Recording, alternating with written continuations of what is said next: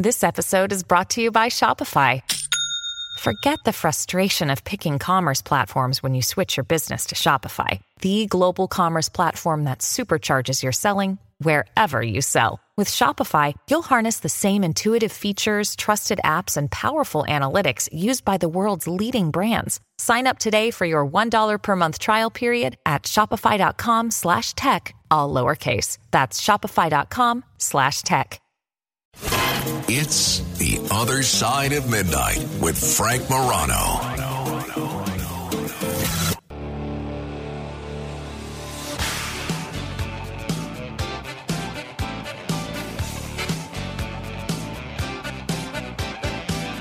This is The Other Side of Midnight. I'm Frank Morano. Well, a few of my favorite subjects to discuss, especially lately, involve AI, involve UFOs, and involve cryonics or cryogenics. It's rare that you get someone that's a genuine expert and thought leader in one of those subjects.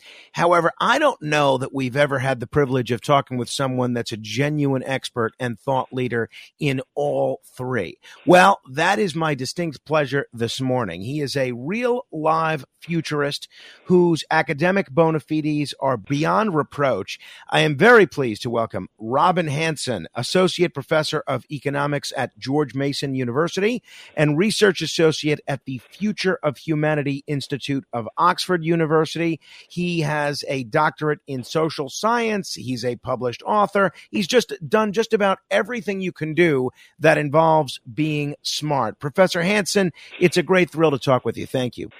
Thank you. I hope I can live up to that. Uh, let's start with AI, since that seemingly is making news on a day to day basis.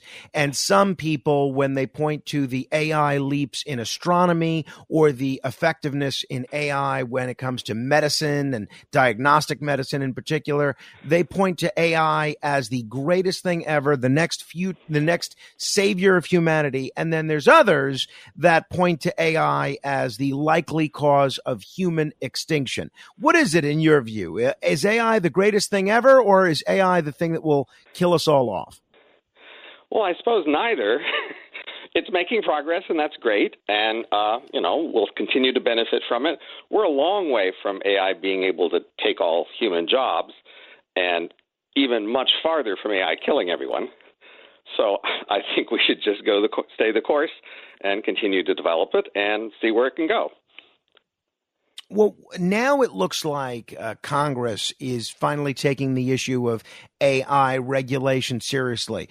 Uh, you mentioned jobs. There's a lot of people concerned about the implications of AI for artists, a lot of people concerned about the implications of AI for writers, even other fields that you wouldn't necessarily consider creative, uh, lawyers or other things, even radio talk show hosts. There's a speculation that uh, AI could start hosting radio shows. Should people in those fields, the fields that are frequently talked about as the most likely displaced or replaced by AI, should those folks be worried? Well, they might be a, a, little anxious, would be fine, but this is the nature of capitalism and growth and innovation. You know, change is required for us to grow and to improve. So AI might, well, displace some jobs. We'll see. Uh, but overall, we should do fine one of the things that we hear a great deal about in terms of the likely problem areas when it comes to AI is misinformation. Uh, recently, this has been used in the presidential campaign. I think it was uh, Ron DeSantis who put a an AI doctored image of Anthony Fauci, Fauci and Donald Trump hugging. Uh, in uh, China, there's been some concerns about AI misinformation. There was a, an image that made the rounds of, uh, I believe it was the Pentagon being destroyed in an AI image that caused a little bit of a blip in the stock market. Is AI misinformation a big cause for concern? Look, we're several centuries into the human problem of misinformation, at least. it's hmm. been a long time that people have been trying to persuade other people and trying to fool them, and people had to learn how to deal with that. Advertising started at least a century ago. Uh, you know, this isn't new. This is just another step in the long game of people having to learn how to be skeptical and how to judge. And AI isn't really that different. So, as long as we have good overall policies regarding free speech and fraud and you know the things we use to let people say things, but let other people challenge them. Uh, I don't see how AI is substantially different. It's a new voice in the world that may or may not be trustworthy, and you're supposed to judge that. So, are the people that are concerned about AI, is this the 21st century equivalent of telegraph operators worried about losing their jobs, letter carriers worried about uh, the, the growth of email, that sort of thing? Well, I wish people were, were more focused on losing the jobs. I hear people just trying to regulate AI and trying to control it and trying to make sure it doesn't say anything they disapprove of. I, I see a lot more, you know, desire to censor it and control it than I do concern about jobs. Look, eventually, at some point, probably you know, computers will take a lot of human jobs. And I think we should try to set up some sort of insurance to prepare for that. Way ahead of time before the problem shows up is exactly the right time to set up some sort of insurance. And I've got some ideas how to do that. But we're actually not facing a big problem right now. And uh, the uh, issues about regulation, right? Uh, there seem to be some concern that the folks that are uh, in charge of regulating are, for the most part, in their late 60s, 70s, in some cases, early 80s, and they may not necessarily fully grasp the potential and the potential dangers of AI. What sort of regulations, whether it be in the economy or in the computer programming sphere or in any other arena, what sort of regulations would you like to see when it comes to AI? I'd like us to treat AIs like humans. so if humans lie, that's a problem. If AI lies, it should be the same problem. If humans steal stuff and AI steals stuff, it should be the same problem. Uh, I think we should try to set up the laws so that they're just, you know, dealing well with each of these problems, regardless of whether it's a human or an AI causing the problem. Eventually, we're just going to have a lot more AIs in our world, and we're just going to have to get used to that. Might as well get started now. So, like for example, disinformation. If if people, ordinary humans, lie or say things that are false, then we should have some policies that can respond to that. Whatever those policies are, let's use them for AI too. So, for instance, there's a, a, radio talk show host that is suing ChatGPT for claiming that he was involved in an embezzlement scheme when he wasn't. Is that the kind of thing that uh, you think that should be able to be taking place? If ChatGPT is giving misinformation about a person, should that person be able to sue for defamation? Just like you could sue any ordinary person. But we have standards.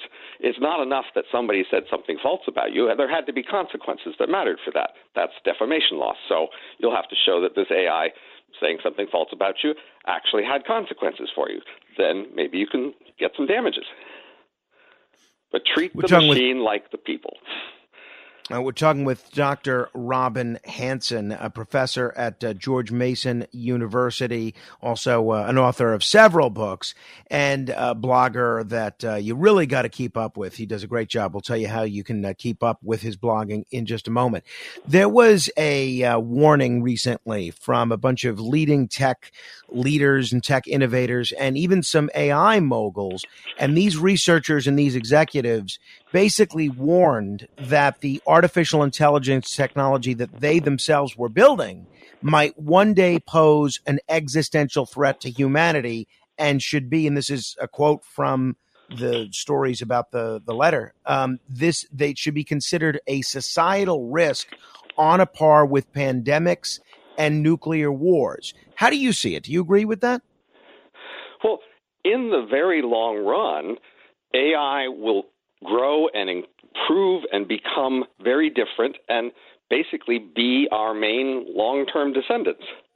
So, you know, our ancestors from a million years ago, are they extinct or did they continue on through us? I would rather think that we are their continuation and that it didn't go extinct. But from some point of view, might, you might say, oh, we're so different from them that they're extinct. That's the kind of problem people are talking about here. Eventually, in the long run, our descendants could be so different from us that boo hoo, you know, they didn't remember all of our favorite holidays or whatever. So that that's the long term problem that you know is likely to happen. Like yeah, sometimes children kill their parents or grandparents, but it's pretty rare. But that's the kind of thing they're talking about. Maybe somehow these children, these descendants of ours, they will be powerful and you know capable, and maybe they'd get it in their head to kill us all. And yes, in principle, that could happen. But that's not any more likely than your grandchildren or great grandchildren killing you just out of spite. The, the key problem here is that you got to expect there's going to be a lot of change eventually. And I think a lot of people just don't want change. And maybe that's the honest thing we should be talking about. How much change should we let happen in the world? AI will bring change. One of the things that uh, is a more immediate concern that uh, parents, teachers, principals, superintendents are dealing with in the short term, and I think a lot of folks are listening to you, and even I am feeling a little bit reassured by some of the things that you're saying. But one of the more immediate concerns in academia, whether it's college, whether it's high school, is the issue of AI cheating in schools how do we use AI as a tool to enhance learning, but not let it be used as a tool by students so that they can cheat on all their essays and maybe even other assignments? So I teach, and my students could, in principle, use the AIs. So I make sure that when I ask an essay question or an exam question, I've already checked it against the computer and see what answers it gives and I ask the questions where it gives the wrong answers. so, you know, you can be intelligent about asking questions that the machines can't answer very well. So you remember the old thing with calculators long ago? I, am I'm, I'm old enough to remember that. Sure. Teachers sure. were mad that students could might be using calculators in class. I mean, the point is when we have tools, we can either ban people from using the tools and try to police and making sure they never get access to the tool because they might use it to help themselves, or we can try to have a new world where they get to use the tool and we teach them and test them on can they use the tool to actually do stuff. So that's what you should do here. Find a question where the tool by itself isn't so good. They need to actually think about the question, including what the tool thinks to give you a good answer, and then ask them those questions, and now you are teaching them how to think and to use the tool to help them think. So, for the purposes of schooling, AI is the modern day calculator. It's much better than the old calculator, but it's the same concept. It's a tool. You can either tell people not to use the tool and make them do it by hand, or you can try to help them learn how to use the tool to get to do everything better. There was a, a, Google engineer about a year ago that made uh, quite a splash in claiming that um, the chatbot that Google was developing had become self-aware, and uh, he got a lot of attention at the time. And then when uh, ChatGPT was released, people were saying, "Uh oh!" And then there were even more articles written in the Times and other publications about uh, AI uh, trying to persuade a reporter to leave his wife. One person even blamed AI for uh, someone's suicide because uh, it gave a, an answer about uh, the world being a better place if he wasn't there. What do you see as the realistic possibility that any of these AI software tools will be self aware, or are some of them already self aware? I, I doubt they are very self aware, but hey, let's get into the habit of maybe thinking they might be and treating with some respect. Again, I want to treat them like we treat humans. So uh, we we try to treat humans with some respect. We don't torture them and, and misuse them as best we can. So let's get in the habit of doing that with machines. I don't see any reason we can't use these machines without also, you know, being somewhat nice to them. So err on the side of being nice. We're talking with uh, Dr. Robin Hanson. You could check out his blog, Overcoming Bias, by going to overcomingbias.com. A lot of great articles on there about uh, everything we are uh, we're talking about.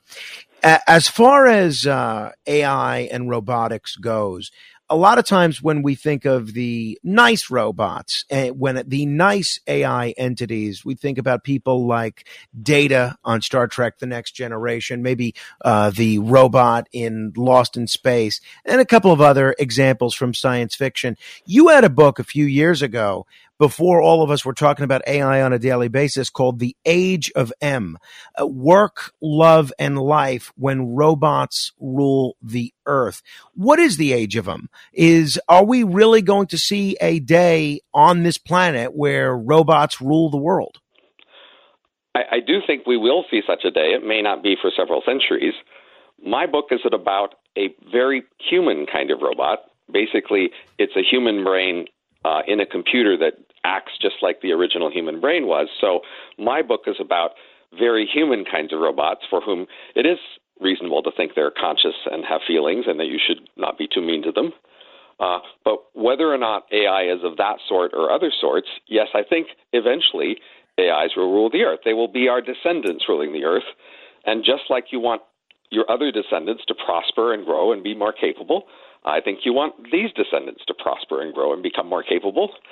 And that you shouldn't be so afraid of that, but you should want to help them as long as you can to teach them how to how to be nice, um, pass on our values, as long as they are not much more capable than us. Let's try to help them along.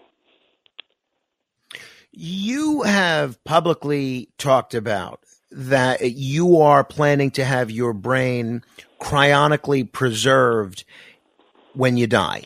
Yep. Tell me, and this is something that I've thought about a great deal. It's something that I would love to do, You but uh, I'm still what? It's available. You could. Oh, I, I'm thinking about it. Uh, Okay. tell me about about your decision. Why did you make this decision to have your brain cryonically preserved when you die? So I'm a physicist, and I don't have any, you know, other things in my way of thinking that I am just in my brain. I am in my head, in my brain. This brain structure is what makes me. When this brain dies, that's the end of me. But if we could save this brain and bring it back later, then I come back later. So the question is, is that possible? Now, it's not possible now, but it plausibly will be within a few centuries. So the same sort of belief that technology will improve that makes me think eventually we will have really capable robots makes me think eventually we will be able to fix or revive people who have been frozen today. So uh, the idea is when medical science gives you up on you now, then they basically freeze you in a way that you are just frozen and won't change. It's not like something in the freezer that like gets bad as it's frozen over months. This kind of freezing is really low temperature where you just don't change, and then you, it just sits there and waits until maybe centuries until future technology is good enough to bring you back. So I, I do think that there's a pretty good chance that eventually future technology would be able to come back. The main risk, I think, is that the organization that's supposed to save you in the meantime will fail. But look, at the moment, you know, they, they throw you in the ground and the worms eat you. The odds there are really even much worse, right? so if, if there's just a 5% chance of this working, I think on a cost benefit basis, it's worth the deal. So you don't have to be very confident this will work. You just have to think there's a, a 5% chance that this organization won't screw up. And when it's trying to save you frozen for however long it takes, that they will successfully do that. And then the future will bring you back. Now, you might think if billions of people were trying to come back in the future, the future wouldn't want billions of people. that would be a problem if there were billions of people doing this. But in fact, only like 300 people have ever been frozen so far, and only 3,000 people are signed up for it, even though this has gotten free international publicity for at least 50 years. Well, so one of the people want to do this apparently. So if, there's plenty of room. one of the one of the hurdles to this is expense. It, it is quite costly to be frozen, isn't it? It's not that costly compared to like most end of life medical care.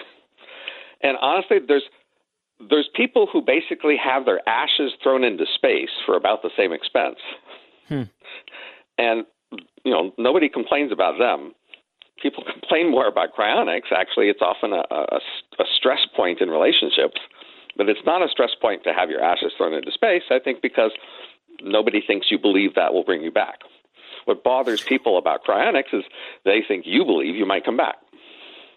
One of the one of the issues that comes up when I talk about this with uh, with friends, with family, even my wife, is the issue of of a soul, right? And can a a soul be brought back or and or preserved? I, I don't know your spiritual or religious beliefs, but do you think that belief in cryonics is inconsistent with the belief in a soul? Not, not at all. So clearly we have a lot of modern medical procedures they never thought of thousands of years ago. And nobody complains that like doing surgery on you or putting some plastic tubing in your body will somehow hurt your soul, right? we everybody's okay with doing lots of complicated technological modern medical procedures uh, on people to try to save them, and you know nobody says that that's going to make your soul go away. So I don't see why you should think this medical procedure would make your soul go away any more than any of the other ones. No, I, I, think that's a fair point. I can't argue with that. I may have to sign up today. Uh, talking with Robin Hanson. He is a professor at George Mason University. Also has a uh, terrific blog called Overcoming Bias, which I do recommend. Uh, Robin, you had a very interesting uh, column recently on the issue of UFOs. This has been all over the news. We've been covering it on this program. Where do you see the UFO issue right now. I realize that covers a lot of ground, but do you believe do you believe that these government whistleblowers that are coming out, like David Grusch most recently, are putting forward accurate information? Do you think the U.S. government, for instance, does have a lot of information about non uh, aircraft of non-human origin that they haven't shared with the public? I don't know if it's true. I know the question's important enough, and the sort of complaints or observations people have made are on the face of it legitimate enough that this ought to be looked into. That you know, this the stakes are just huge here. so, yes, of course, we, we're, people are seeing weird things. They're not sure what they are. Uh, they seem to be, you know, safety issues and maybe national security issues. So, yes, people should be looking into this and finding out what's at the bottom of this. Now, my expertise is I did this analysis of aliens in the universe, and I'm a social scientist, so I realized I'm kind of an expert on what we call the prior here. That is, how plausible is it that there might be aliens visiting Earth? What kind of a story would make any sense of that? So I'm not an expert on the particular sightings and the particular, you know, evidence and whether you can believe it or what, how to explain it, but I am somewhat of an expert on just in general, could there be aliens here? And if so, what would they be doing? And so, because I had this background in aliens in general, I figured I should sit down and do my best job of coming up with a story there. So, this, the question is if some UFOs are aliens, what the hell? it's like, how does that make any sense? Mm. And so I tried to work out my best story. And the question is, how tortured is my story? Like, the more strange, crazy things I have to assume to make a story like that work, the less plausible it is, and the more you should just dismiss this as, no, that's crazy. This couldn't happen. But when I put together my best story, it wasn't that crazy. That, as I said, my a priori chance for you know UFOs being aliens are roughly one in a thousand, which is actually much higher than a murder trial. So, when you show up in a murder trial, you say, okay, it's unlikely that this guy murdered that one, but hey, you say you've got evidence. I guess I should listen, right? And in a typical murder trial, the prior probability is well, one in a thousand people on average get murdered, and that person has maybe a thousand associates. So hey, the prior is about one in a million that any one associate murdered that person.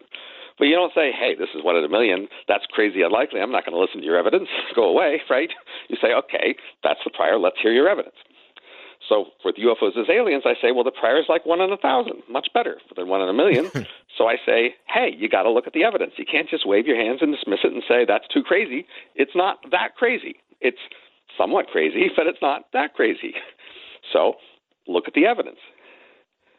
You coined the term the great filter. What is the great filter? Ever look up in the sky at night or in the day, you will see a universe that looks dead. Just dead everywhere. There, there's no activity or life or civilization anywhere we can see off of Earth. And if you think about that, that's kind of puzzling. This is called the famous Fermi's question where is everybody? because well, there's life here, so some process led to us being here. Why can't that process elsewhere lead to things like us elsewhere, right? But if you look in the universe, you see nothing. So clearly, it must be really hard for other things elsewhere to reach the point, not just where we are, but beyond where we are, to become really visible in the universe. Something makes it really hard to become visible in the universe. So, whatever that thing is, I call it the great filter. That is, you start with a dead planet, then there's some chemistry, there's some simple life, then there's complicated life, etc. You go down a long path, and eventually you reach where we are, and then eventually you become much more capable and you become visible in the universe. There's a process that goes down that path that has a filter. That is, things that start down the path, most of them don't get to the end of the path. They get knocked off. So the filter is whatever keeps knocking things off that path, such that they don't get to the end. And a big question is, how much of the filter have we passed now?